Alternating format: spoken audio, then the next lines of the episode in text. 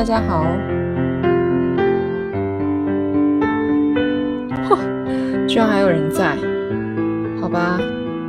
你们听得到我说话吗？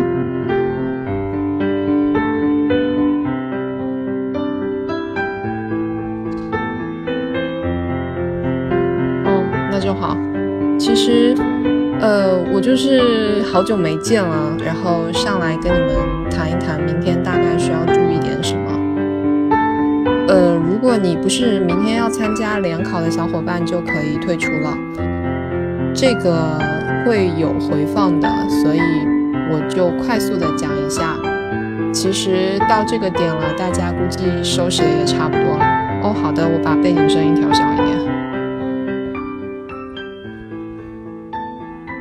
这样 OK 吗？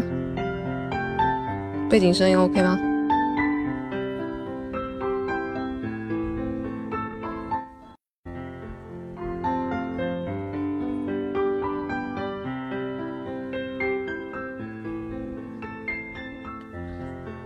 如果你没有考试的话，你就可以退出了；如果你有考试的话，你可以留下来听一听。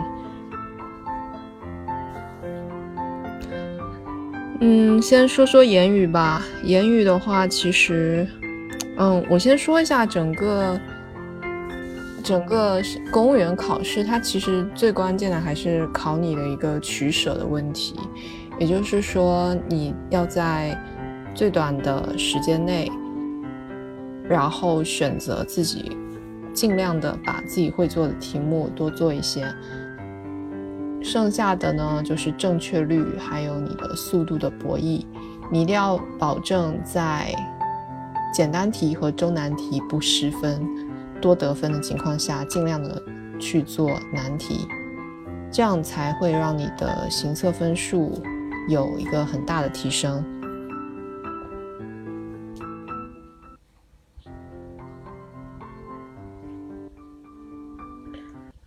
这样的背景音乐 OK 吗？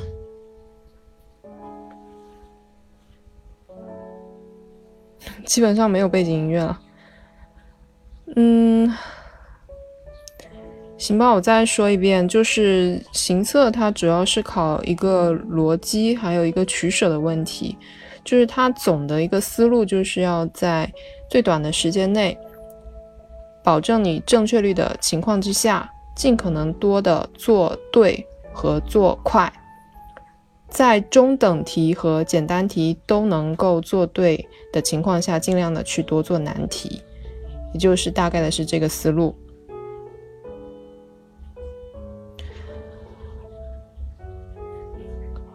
我讲重点，那你想听什么重点呢？言语理解，它其实主要的就是考一个逻辑关联词、内容逻辑，还有一个标点符号的问题嘛。那你如果到这个这个份上了，还要叫我来挑重点，你自己没有把握好重点是什么吗？嗯，其实逻辑填空，我觉得会。对于我们大多数朋友来说是比较困难的一个地方，因为逻辑填空最主要的还是考词汇的一个搭配，因为词汇的搭配不仅涉及到上下文的对应，还要涉及到这个词本身的意思。所以，如果你考前去背了一些所谓的嗯热点词，或者是说重点词、高频词，其实基本上是没有用的。说实话，它其实现在考试更多的是考察你一个对于整个文段意思，还有上下文，包括你逗号之前，比如说整个句子的意思，它是否是一个递进啊，它是否是一个并列啊，还是说它这个文段上上面这个部分，它可能给你讲述的是这个词刚刚好就是突出了这个词某一句话的意思。嗯，怎么说？比如说你在排除选项 A 和 D 之后，你在 B、C 之间纠结，那这个时候你可能有些人就直接蒙了一个 B，结果正确答案是 C。我们我相信很多情况都是这样，对不对？那这个时候你应该怎么去做呢？我觉得更重要的是，比如说它可能是两个字的词汇，呃，有有一个词，比如说它可能是偏颇，或者另外一个词它是错误，那这个时候你要看上下文语境，它到底是强调的是更多的是错误，还是它强调的是那个偏字，也就是这这个词汇它的重点是放在哪一个字上？比如说它有的词有的情况下，它可能会嗯强调说是有那种错误的意思在的，那可能。嗯，可能就是不留余地的，整个就是错的。可是偏颇的话，它可能就是会强调，它仅仅只是一方面有问题，所以更多的还是对于词汇的一个理解。图推的注意点，我我待会儿说，就是嗯，言语的话，我先把这个逻辑这个部分讲完吧。言语它其实。其实就是逻辑填空，我觉得大家可能会比较纠结一点，因为在之后那个文段理解，文段理解其实就是，呃，比如说这个主旨，或者是呃作者想要表达什么观点，或者是细节理解题，还有那种什么排序题，还有呃对于整个文段理解错误的或者是不正确的点，我觉得大家可以采取一个。就是二一三的一个答题模式，呃，因为我在言语答题的时候，我就是这么来的。就首先我会先看这个题，呃，所谓二一三，就是我们把，嗯，文中的题目是一，然后问题是二，然后选项是三。二一三意思就是先看问题，再读你的题目，最后读选项，就是二一三的答题模式。哦，每天没有讲常识啊。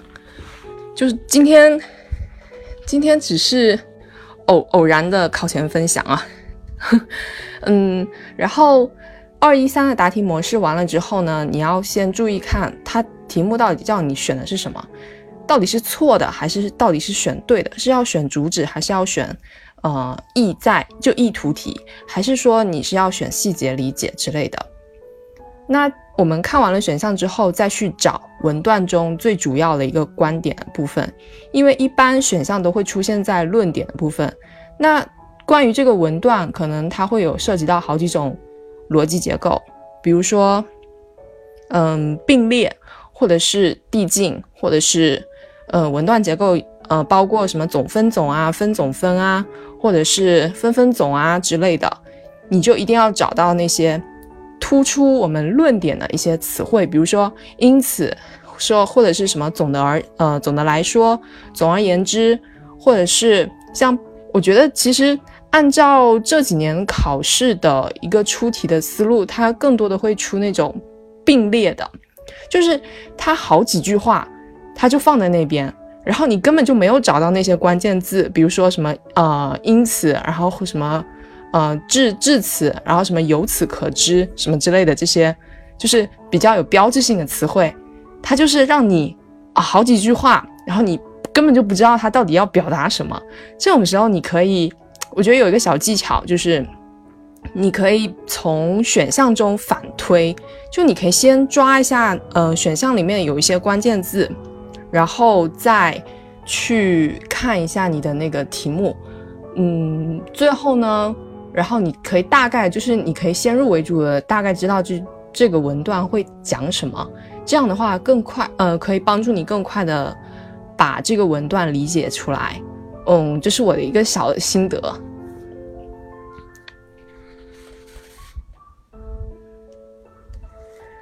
嗯，然后还有主旨类题，我我就是建议大家可以。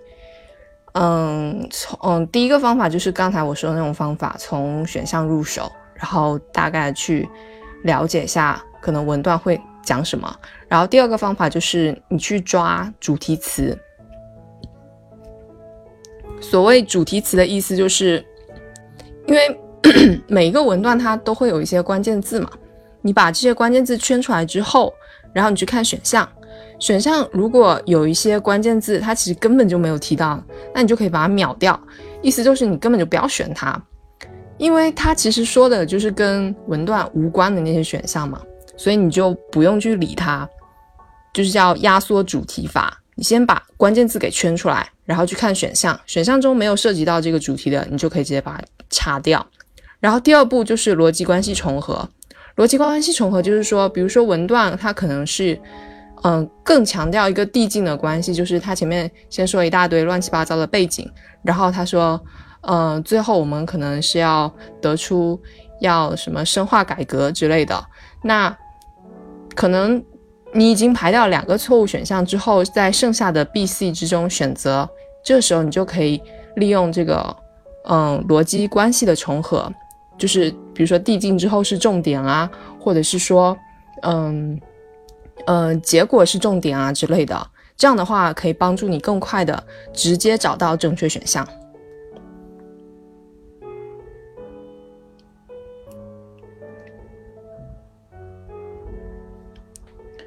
带着问题去找答案，其实我觉得就是怎么说呢？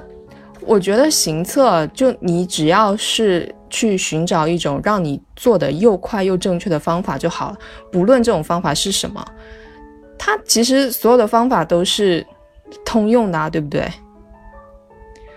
嗯，对，我在讲省考，然后我大概再讲一会儿我就要去睡了，因为明天我要早起。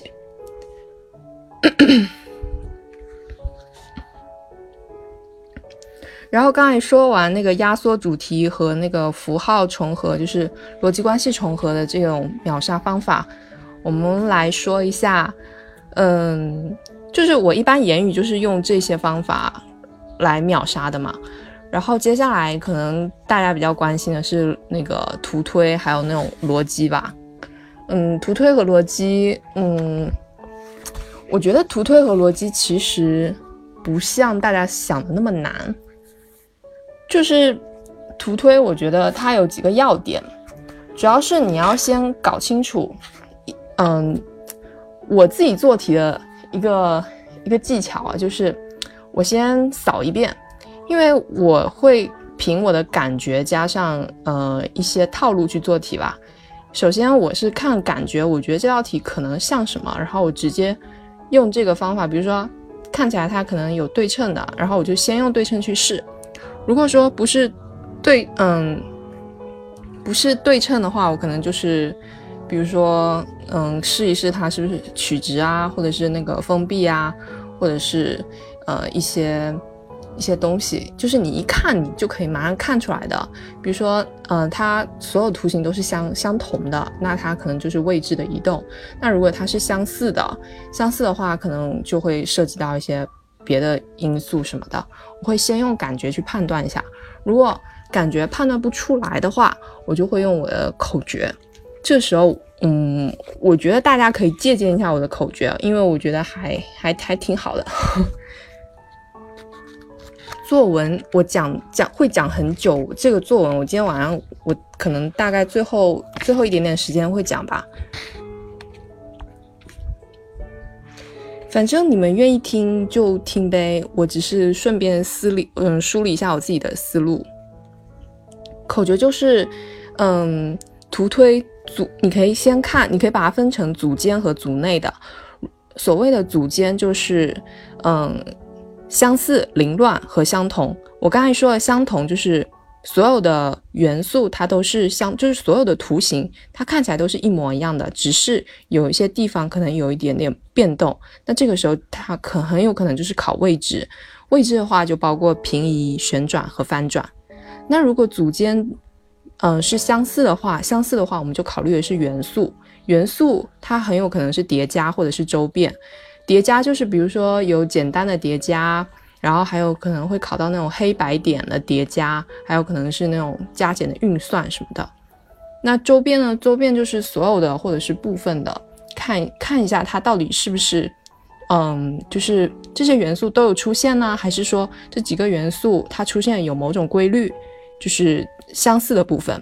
那凌乱呢？就是这个图形看起来就是乱七八糟，可能有个笑脸啊，可能有个三角形啊，或者是什么什么鱼啊之类的。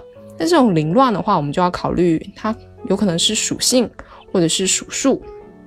属数就是点线角面数啊，然后属性呢就可能包括它对称、取值、封闭。那组间考虑完了，其实我觉得，嗯，今这几这些年它考的有一些难的点，就是在组内。组内的话就是，呃，我一个图形。它在里面的这些内部就是组内的意思。它组内可能比如说它给你一个正的一个四方形，然后里面有嗯正方呃有三角形或者是小圆圈，或者是它分割成不同的形状。这种你要看。它有可能会考相交、连接，或者是标记点，还有可能考那种特殊的。特殊就是他想怎么出就怎么出，有些题就是挺奇怪的。相交的话就可以看它是否是相切，还有它的那个交点，它是点连接还是线连接，就是它的重叠。重叠的话就考虑它的面，它的面是大的还是小的。然后连接我刚刚也说了，点连接和嗯线连接。然后，嗯，标记点的话，就看它标记的这个黑白点，它是，嗯，比如说它黑点，它标记的是角还是线还是面？比如说它可能标记的是锐角，或者是呃长的直线，或者是那种短的线，或者是垂垂直的这种直角之类的。那还有可能它标记的就是这两个标点之间和线段它是垂直的还是平行的。然后这就是。我做图推所有的一个逻辑，我一般是先看感觉，感觉完了之后，我觉得嗯做不出来，那我就会想，那是组件还是组内呢？那组件的话，就先看元素是相同呢，还是凌乱呢，还是嗯是相似的呢？相似的就考虑元素，那凌乱呢，我就考虑它的属性或者是属数，那相同我就考虑位置，然后接下来就是组间还看不出来，我就看组内。组内的话就是相交、连接、标记点和特殊，嗯，大概就是这些。然后最后，呃，类比类比的话，类比其实有包括什么主体、客体、行为等等啊，乱七八糟的一堆。我觉得其实我目前为止做过最好用的一种方式就是造句，造句法我觉得是简直就是万能的，嗯。类比，类比定义对啊，我现在就在讲讲讲类比啊，就是我觉得造句法简直就是万能，就是比如说他给你出一个什么，嗯，日记相对于什么，相当于什么对于数据，就是这种二二型的题，你一定要小心它的对应关系。比如说它 B 和 D 选项，B 选项是 A 对，就是 A 对于某事。然后和 C 对于某事，这个他要叫你填的这两个空，它实际上它的逻辑关系是相反的。就这种这种题目，你一定要小心。这种选项就非特别特别恶心，让你会跳到这个坑里面。类比的话，还有一点就是你要小心它的那个对应关系，因为比如说有的那种他很喜欢考那种呃四个字的那种成语嘛。那成语的话，它你可以看一下它是。嗯，是相相似的意思，就是同义词还是反义词？那有的时候它答案里面可能会出现一些你不是很了解这个词真正的含义，但实际上它就是正确选项。那这个时候你怎么办呢？你可能就只能通过排除其他的选项来选择这个正确选项，因为有的时候我也会做错，然后我就发现啊，这些题真的是就就特别特别恶心。就你真的是不知道这个词到底是什么意思，比如说什么不负众望和不负众望，那这两个到底是什么意思呢？对不对？当时我做我就错了。那现在还有一个就比较喜欢考的就是那种，嗯，属性的词，就是他们这两个之间可能有有某种关系。它可能是包含啊，或者是那种全同啊，或者是嗯相似啊，或者或者是什么什么之类的这种关系，这种属性类的他也很喜欢考。呃，我建议就是类比的话，你可以上考前上考场前还没有让你动笔的时候，你就偷偷的翻一下卷子，然后瞄几题，然后能够做一下，因为这样可以节省时间。嗯，我就是这么干的。嗯，同义词和近义词，同义不就是相同的意思吗？近义词就是它虽然是相相似的，可是它还是有一点区别的。比如说大相径庭，然后还有那个呃什么截然相反，那这种这种词就是近义词，不是同义词。做题效果没有提高，是因为你没有做题，而不是因为你听的不够多，明白吗？然后接下来就是讲一下定义判断。定义判断的话，我觉得性价比是比较高的。为什么呢？因为它其实它出的会比较，就是它看起来很复杂，可是如果你抓住几个关键点的话，你你实际上是可以秒杀的。就定义判断，它现在很喜欢考的一些点，就是比如说时间上是否重合，然后主体啊、客体啊，包括它的目的、方式啊、原因、结果、行为啊，还有想法等等的这些，你一定要看它。首先你。拿到一道定义判断的时候，你先看它是单定义还是多定义。所谓单定义，就是这个呃，他提问的这个问题就是他题目所表述的这个东西。多定义呢，就是可能题目会给你一二三四五六好几个定义，但它只考其中的一种，所以你一定要你一定要注意它到底是多的还是单的，然后一定要注意它到底是属于还是不属于，就是。嗯，它是是这个定义还是不是这个定义？就是它问法一定要先注意一下。嗯，这个定义就没有什么好讲的。嗯，还有加强和削弱的话，加强削弱其实它主要还是考察一种逻辑关系吧。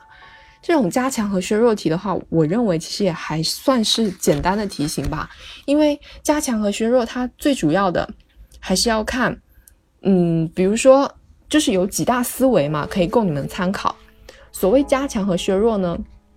加强就是要把你这个论点，嗯，能够强化它；削弱呢，可能就是要从它的论据或者是论点挑毛病。最强的一个削弱，就对你论点的直接的削弱，就是比如说我说一件事情，比如说 A 是正确的，但是如果我要反驳你，就是我要削弱你的话，是不是直接说 A 是错的？这种削弱是最强的削弱。然后一定要注意提设。最近有一种很恶心的那种否定类的问法，就是最不能加强，或者是最不能削弱。这种有可能是加强，也有可能是无关选项。你一定要注意，就是不能看到呃无关选项，你可能就直接把它排除了。然后结果发下来，结果你发现 A、B、C、D 都是错的，这种时候你就要小心了。还有最。嗯，就是最不能加强，它很有可能会给你搞几个加强的选项，所以这种时候你就是要注意一下。然后他很喜欢提问的这些，嗯，就是提问方式，还有可能包括就是那种，呃，最就是呃削弱力度最大，或者削弱力度最，呃加强力度最大的。这种这种题也要注意，因为有的时候它会出一些无关的选项，无关的选项其实就是你可以直接把它排除了。就比如说，它提设它可能会问，呃，某一个东西的效果，就它呃，就是说一个实验，然后人们通过这种方法，它达到一个瘦身的目的。可是它的选项中是说，呃，这些人通过使用这种方法还是很胖。那但是这种题目就是无关选项，因为。是，就是体重下降和胖是两种概念，知道吗？就很多情况下，它的迷惑选项会这么出。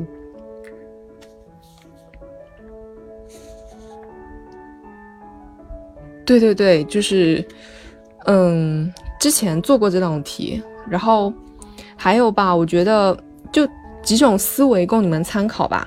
首先，也是二一三的答题模式。二一三就是先看问题，它到底是加强还是削弱，然后再看题设。题设的话，我一般论据我是不看的，我直接看论点。什么意思呢？就是，嗯，题目中会说某某专家啊，因此某某专家认为，然后什么什么结论，我就只看这句话，只看这句话。完了之后，我会圈关键词，关键关键词它可能是讲的是。比如说，呃，维生素 C 和嗯钙就是补钙的一个关系，然后我就对比我的选项，这时候我就对比我的选项。如果说没有出现维生素 C 和钙这两个关键词的选项，你可以直接排掉，真的，你可以直接排掉，秒杀。因为这种题根本就你跟题目一点关系都没有，你去提它干什么呢？所以秒杀，秒杀完了之后，你可能还剩两个选项，两个选项，这个时候你就要认真的去。观察它到底是加强还是削弱。加强的话，它实际上就是会嗯，要求，比如说你因果思维啊，然后，嗯，我说维生素 C，嗯，就是能够补充，嗯，什么钙啊，有营养啊之类的。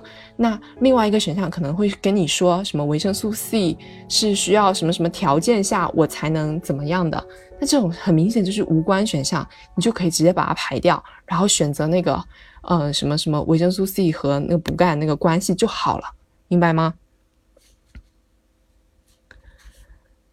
就我再说一下，就是，呃，二一三答题模式，先看问什么支持，就是加强还是削弱，然后完了之后你去看选项，选项之中直接抓论点，论点是什么？论点圈关键词，关键词有的，然后对比选项，选项中没有这些关键词的直接排掉，选项中有这些关键词的，然后再来对比，对比看它符不符合逻辑，我们的逻辑关系。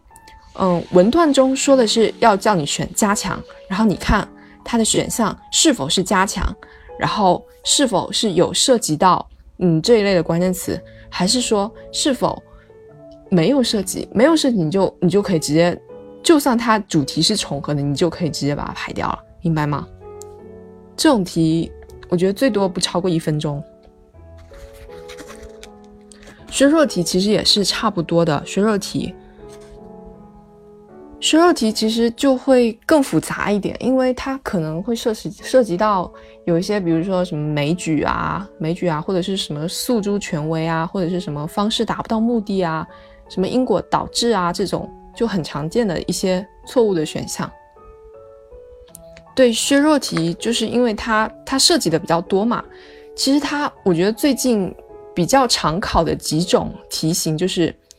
呃，比如说他跟你说什么始祖鸟，然后是什么恐龙类的怎么样的一种生物，然后问削弱的选项，那他可能会说什么在呃另外一块大陆上，我也出现了始祖鸟的一个什么恐龙类的一个祖先。这种题型的话，实际上它就是一种枚举的思维。枚举的思维的话，多数情况下是不能选的，因为这种。这种就是就像你，比如说我要反驳你，但是我举了一个一个人的一个例特殊的例子，这种例子的论证，他的思维是非常弱的，这种力度很弱，所以一般枚举是不选的。然后最强的那个削弱就直接是那种对论点的削弱，还有那种比如说什么对比呀。对比削弱啊，比如说 A 比 B 好啊，然后但是，嗯嗯，题目中就是选项中，它可能就说 A 等于 B，或者是 A 小于 B 这种，也是也是削弱，就是就是错误的选项。还有你要注意这种对比的话，要注意它的范围，比如说题设他说的是男和女，然后呃选项中他说的是老人和年轻人，这种就很明显对比范围都错了，是吧？嗯，我觉得逻辑差不多就讲到这里吧。然后逻辑言语，嗯，数量的话，数量我就不提了，因为数量就我觉得确实很多人会选择放弃。但是我，但是真的这几年数量是很有性价比的题，我建议你们就是不要，千万不要放在最后做。常识可以放在最后去蒙一蒙，但是数量一定好好把握一下，好吧？嗯。资料要说吗？资料的话，资料其实就是它可能比较常考的，现在就很喜欢考那种，比如说隔年增长率啊，隔年增长率啊，还有那种比重类的题啊，还有包括呃有一些数值，数值上面，比如说它让你呃考察两个增长增长量的差。这个时候你一定要注意，如果有一个增长量它是负的话，就是它是下降的，但所以它增长量是负的，你一定要注意它的负号要带进去。比如说求求差的时候，它是负负相加是得正的，它提示的选项一定会有一个是，比如说六百多，然后另外一个选项是相加是七百多，你一定要选那个七百多，不要选六百多的。还有资料题，它会考，如果它考的比较难的点，嗯，我觉得就是在那种最后一题那种综合分析，因为综合分析它会给你文文字嘛，然后说，嗯，比如说下列哪个选项是正确还是错误的，你一定要先把正确和错误先圈出来，不敢看到错误然后选择正确的，这个就亏大了，好吗？先，反正一定要先看你的题目问的是什么，然后接下来去找那些比较容易算的，先算那些简单题，然后再去算那些复杂的，先把简单的做对了，然后再去做复杂的，好吗？然后还有比重。比重其实也比较常考的一点就是两期比重的问题。嗯，我觉得你们在行测开考之前，我建议你们就是过一遍那个自己资料的一些就是计算方式，就计算的一些公式嘛。比如说两期比重，嗯，它求差，然后还有什么，嗯，隔年增长率啊，然后还有那个平均数啊，还有什么十字相乘法这种的。就是你们自己去过一下公式资料，我就不过多的讲了，因为它还是靠练出来的，好吗？然后最后，嗯，还有啥没说呢？常识题，常识题的蒙题技巧，比如说什么三长一短选最短啊，三短一长选最长啊，这种其实已经过时了。我之前听过一个版本，还还蛮有，还蛮有意思的。就是分享给你们啊，但不一定对啊，反正你们明天试试看。就是，比如说，嗯，常识题，它在选项中，它可能有双逗号的选项，就是说 A、B、C、D，我只有 A 和 C，它是有逗号的。那这个时候有逗号的选项，你就选最短的那个。然后，如果是三个逗号的呢，你就选第二长的那个。如果是嗯有顿号的话，你就选呃你就选 B，就是呃不是它你如果是有顿号的，就是比如说题设都是什么梅花、什么雪花、松花什么鬼的这种有顿号的选项，你就选第二个选项。就就比如说它 A A B D 它有它 A B D 有逗有顿号，那你就选 B 选项就可以了。如果它是 B、C、D 有顿号，你就选 C 的选项就可以了。然后还有那种对应题，所什么是对应题呢？就比如说什么，嗯，什么选人，然后它对应的是科举制，是它有一个它有一个那种呃破折号的这种符号对应题嘛。然后如果它是短的短的话，你就选你就选 B；如果它是长的，就是一般型的，比如说是四个字成语的四个字成语的这种，你就选 D。呃，我不是在粉笔刷题，我是直接做纸质版的题，好吗？不是选顿号或者逗号，我的意思就是，它的选项里面出现了两个逗号的，就比如说只有 B B 选项有逗号，然后 C 啊，然后 D 选项也有逗号，然后你就选最短最短的那个逗号的那个题题设，基本上这种概率挺邪门的，反正就是百分之七十以上都都能蒙对。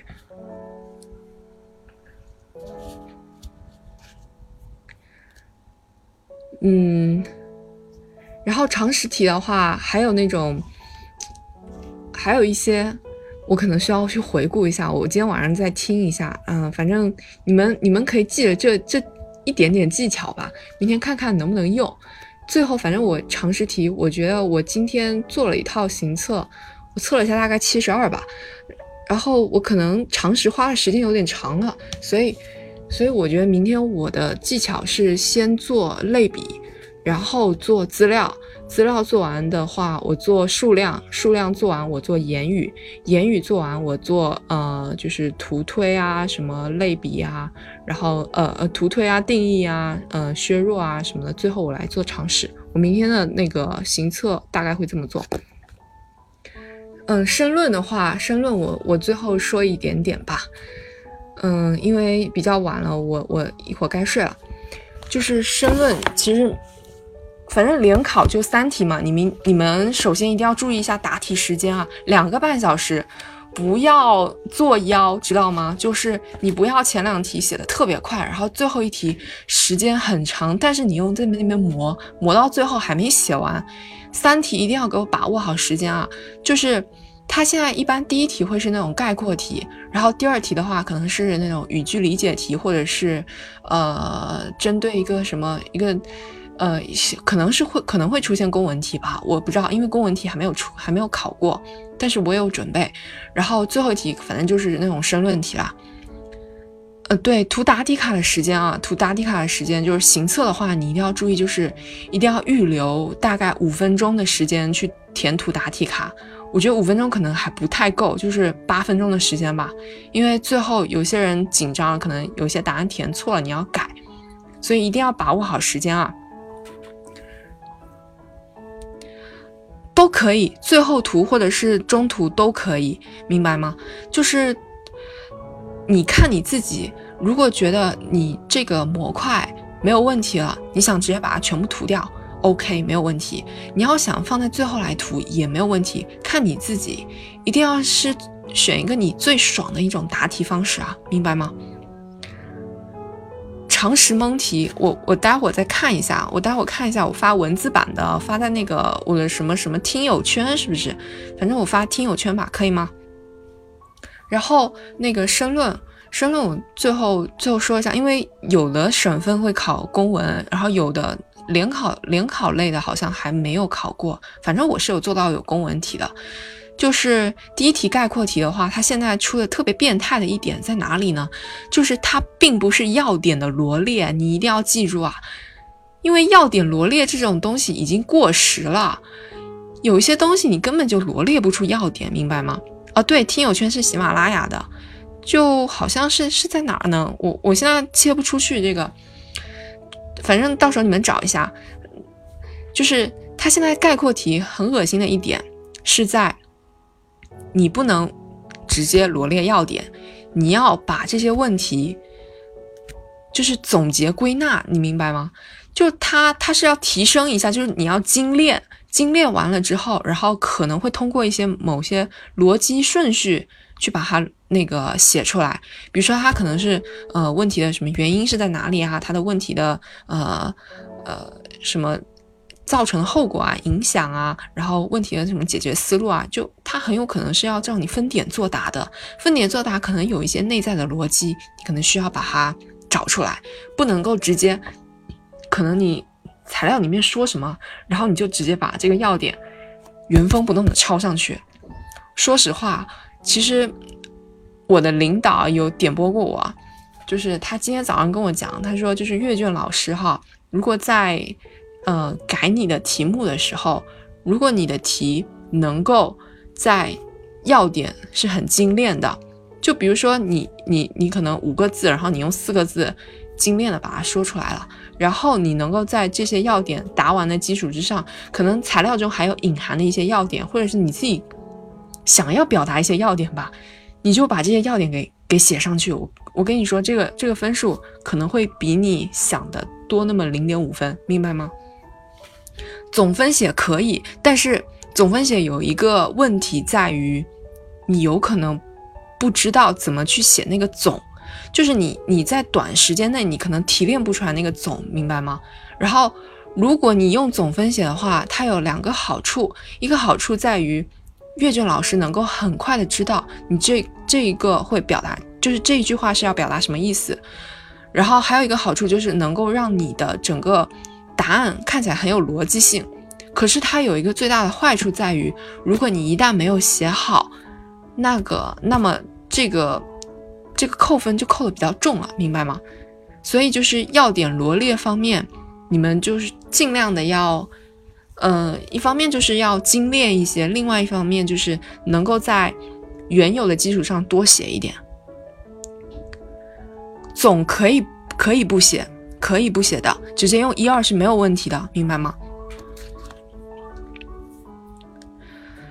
嗯，条数，所以啊，就是你要限制啊，因为它比如说它第一题可能是限制你两百字嘛，如果你写了七八个要点，你觉得两百字你写得下去吗？对不对？十五分你写七八个要点，你写得下吗？太乱的话也是有问题的，明白吗？现实就是，比如说他可能，嗯，讲一个什么什么，我想一下，比如说他讲一个平台，他可能出现了，呃，有人在上面发布了二手交易的信息，可是他的信息泄露了，那这个时候是因为这个平台的问题呢，还是因为因为这个平台它可能会涉及到是财产安全问题呢？对不对？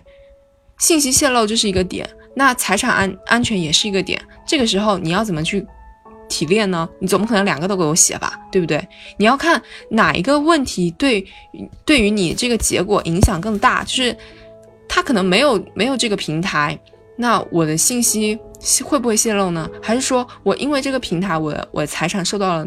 威胁呢？是哪一个造成的影响更大，我就去写哪一个，不要把所有的要点全部给我罗列上去，然后让阅卷老师来找啊哪一个是对的，哪一个是错的，不要有这种侥幸的心理啊，明白吗？标题标题要看要看，比如说公文类的题，他让你写什么什么，呃。的演讲稿，那你就要写这个标题啊，比如说关于什么什么的，就是就怎么说呢？公文类的题它也不是限制这么死吧，因为有那种什么倡议书，但是但是这种倡议书一般都是在国考才会考啊，省考一般就很少考啊。所以我说有些省份它会考公文题，有些省份不考嘛，那基本上是没有考过的，但不保证他今年不考公文题，一般就是。其实公文题它除了格式之外的这些东西，它考的是什么？它考的是你的一个逻辑，就是比如说我们真真正在工作中，我们要写一个东西的时候，一般都会先写它的背景是什么，就是。它肯定是有一个问题嘛？那那问题背景出现的背景是什么？然后问题呃为什么会出现？就是它的原因是什么？原因完了之后，我会呃写它的影响，影响是什么？影响完了之后，我最后写对策。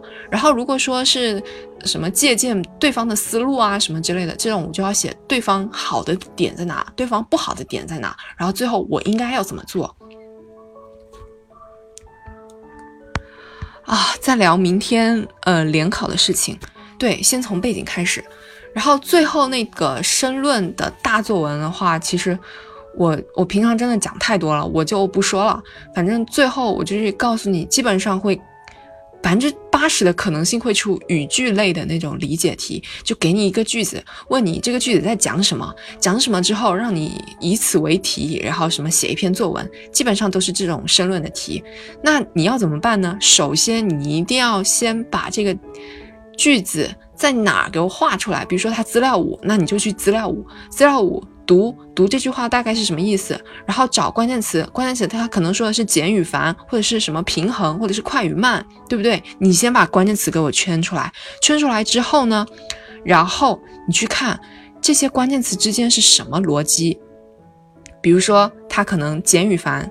那那他可能讲的就是，呃，要什么化繁为简，要化要要由简入繁。那这个是这这这两个意思是不是就是说，我们平常有的时候就需要从简单到繁杂，那有的时候又需要从繁杂到简单，然后最后这两个是互不呃就是不能割裂的一种关系。那你的分论点就可以从他们两个的关系这个角度进行着手，对不对？所以第一步先看。句子在哪？第二步圈关键词，它讲的是什么？第三步去理解它的逻辑含义是什么？第四步最重要的一点就是通读全文，去找它的分论点，通读每一个材料，去归纳它的分论点是什么。一般来说，分论点是三个。然后你要去看你的行文是正论文还是侧论文。所谓正论文呢，就是说你要去解释它的所有论点之间的一些关系，关系可能是为什么，呃，是什么，为什么，怎么办。然后侧论文呢，就是主要是写怎么办。比如说什么好政策啊，那好政策我可能是需要写好政策，呃，怎么怎么去发展好政策。然后第二个好政策可以给我们带来什么什么影响。然后第三个怎么样？但是呢？